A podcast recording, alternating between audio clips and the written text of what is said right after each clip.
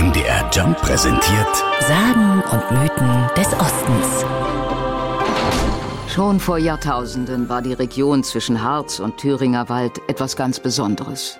Die Menschen der Bronzezeit haben hier im heutigen Mitteldeutschland ideale Lebensbedingungen gefunden, erzählt Harald Meller, Chef des Landesmuseum für Ur- und Vorgeschichte Sachsen-Anhalt in Halle.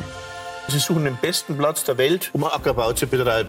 Und Ackerbau, den gibt es erst seit 10.000 Jahren. Aber wo haben Sie eine Trockenheit wie in der Taklamakan-Wüste, also mit ein paar hundert Millimeter Niederschlag, vergleichsweise gutes Klima und die besten Böden der Welt, nämlich tiefgründige Schwarzerdeböden. Das haben sie nur in Mitteldeutschland. Beste Voraussetzungen also, um sich hier heimisch zu fühlen.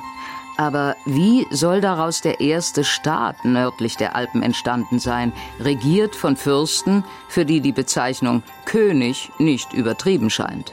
Museumschef Meller. Das System ist ganz einfach. Die Bauern zahlen hohe Abgaben, der Fürst äh, organisiert eine Armee, die das Gebiet schützt und man hat dauerhaft Frieden und dauerhaft sehr hohe Einkünfte eigentlich kein schlechtes System, wenn Sie so wollen, der Ursprung des Staates. Und noch heute gibt es einen Beweis dafür die einzigartige Himmelsscheibe von Nebra.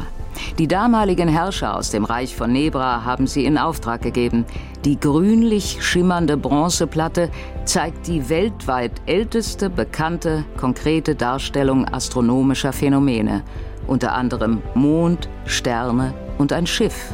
Heute ist die rund 3600 Jahre alte Himmelsscheibe von Nebra UNESCO-Weltdokumentenerbe und im Landesmuseum für Vorgeschichte in Halle zu sehen. Sagen und Mythen des Ostens. MDR Jump. In Sachsen, Sachsen-Anhalt und Thüringen zu Hause.